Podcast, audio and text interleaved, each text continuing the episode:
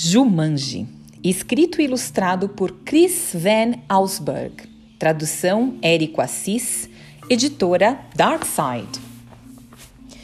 E não se esqueçam, a mãe disse. Seu pai e eu voltaremos da ópera com convidados. Mantenham a casa arrumada, por favor. E muito bem arrumado, o pai emendou arrumando o cachecol sob o casaco. A mãe deu uma última olhada no espelho da entrada, ajeitou meticulosamente seu chapéu e ajoelhou-se para dar beijos de despedida nos filhos. Quando a porta da casa se fechou, Judy e Peter começaram com as risadinhas. Tiraram todos os brinquedos do baú e fizeram uma bagunçona. Mas os risos não demoraram a virar silêncio e então Peter se jogou numa poltrona. Quer saber? Aqui está muito chato. É, Judy suspirou. Por que a gente não brinca lá fora? Peter concordou, então eles atravessaram a rua e foram ao parque. Era novembro e fazia frio. Eles conseguiam ver a fumacinha saindo da boca. Os irmãos rolaram nas folhas pelo chão e quando Judy tentou enfiar algumas no suéter de Peter, ele deu um salto e correu para trás de uma árvore. Quando a irmã o encontrou, ele estava ajoelhado em frente à árvore olhando para uma caixa fina e comprida. O que é isso? Judy perguntou. É um jogo. Jumanji, Judy leu na caixa. Uma aventura na selva. Olhe! Peter apontou para um bilhete colado na parte de baixo da caixa. A grafia infantil dizia: O jogo é de graça, tem quem vai gostar, mas não é para qualquer um. Observação: ler instruções com muita atenção. Vamos levar para casa? Judy perguntou. Acho que não. Se deixaram aí é porque é chato. Ah, vamos, só uma vez. Quem chegar por último é um ovo podre saiu correndo com Peter em seu encalço. Em casa, as crianças abriram a caixa na mesa de carteado. O jogo se parecia com todos os outros que eles já haviam visto. Era um tabuleiro que, quando desdobrado, mostrava uma trilha de quadradinhos coloridos. Os quadradinhos continham frases. A trilha começava nas profundezas da selva e terminava em Jumanji, uma cidade de prédios e torres douradas. Peter começou a sacudir os dados e brincar com os peões que encontrou na caixa. Solte isso aí e ouça. Vou ler as instruções. Jumanji, uma aventura juvenil na selva, pensada especialmente para os inquietos e os entediados. A. O jogador escolhe seu peão e parte das profundezas da selva. B. O jogador joga os dados e segue o número correspondente de quadrados na trilha de perigos da selva. C. Vence o primeiro jogador a chegar a Jumanji e gritar o nome da cidade bem alto. É só isso? Peter perguntou com certo tom de decepção. Não, tem mais uma coisa que está em letras maiúsculas. D. Muito importante. Assim que se inicia uma partida de Jumanji, ela só termina quando um dos jogadores chega à Cidade Dourada.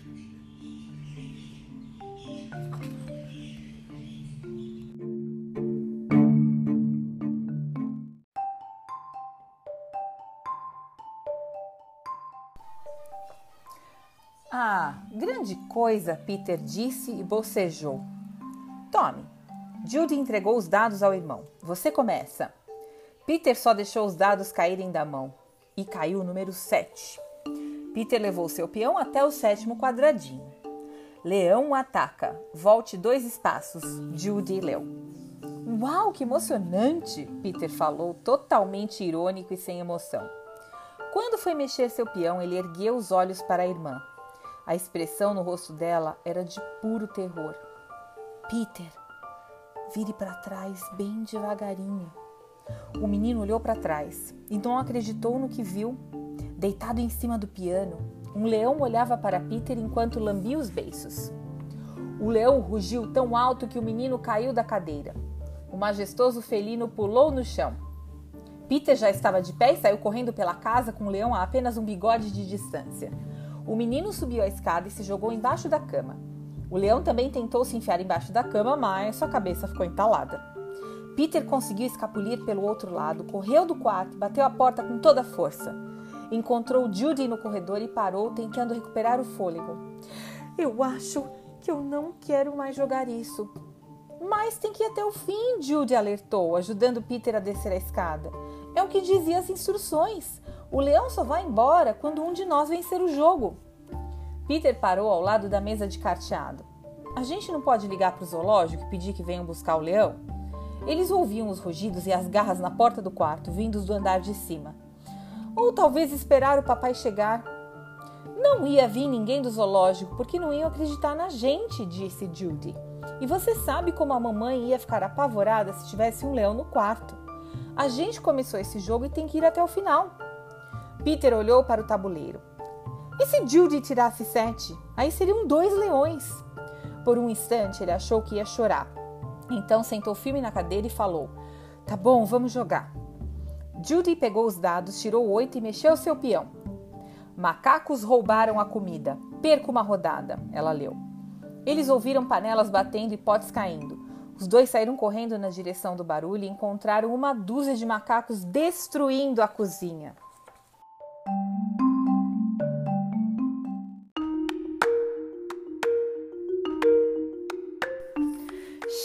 Peter disse. A mamãe vai ficar mais chateada com isso do que com o leão. Rápido, apressou Judy. Vamos voltar ao jogo. Peter jogou sua vez. Graças aos céus, caiu num quadrado em branco. Jogou de novo.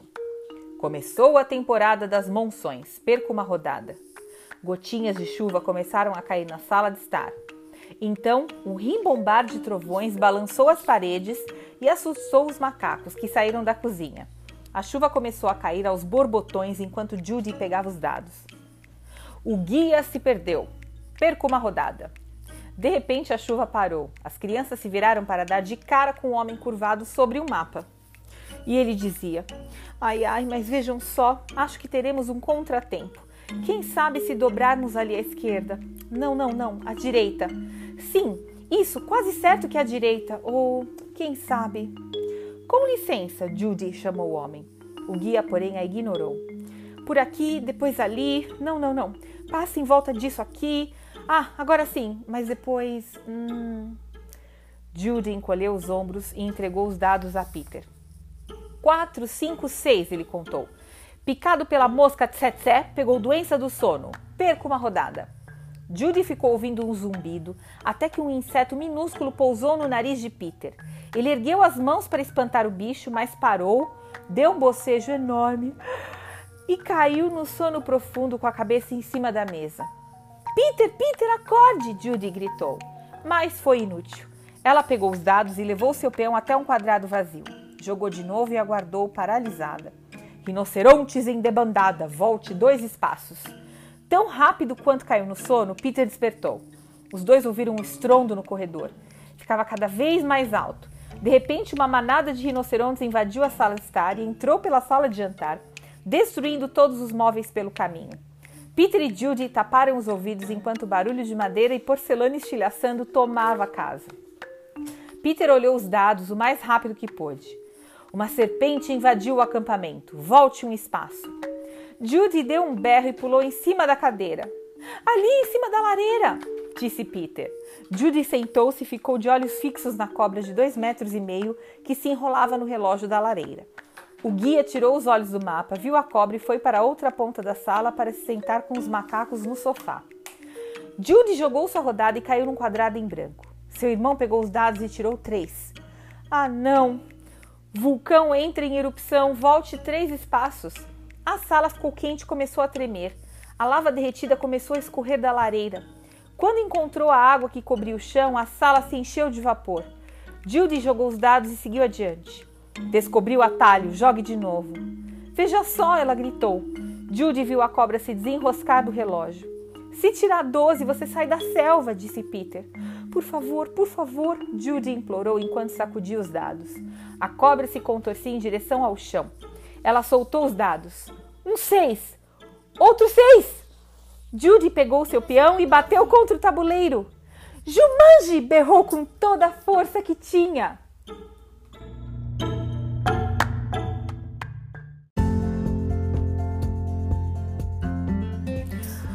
O vapor na sala foi ficando cada vez mais denso.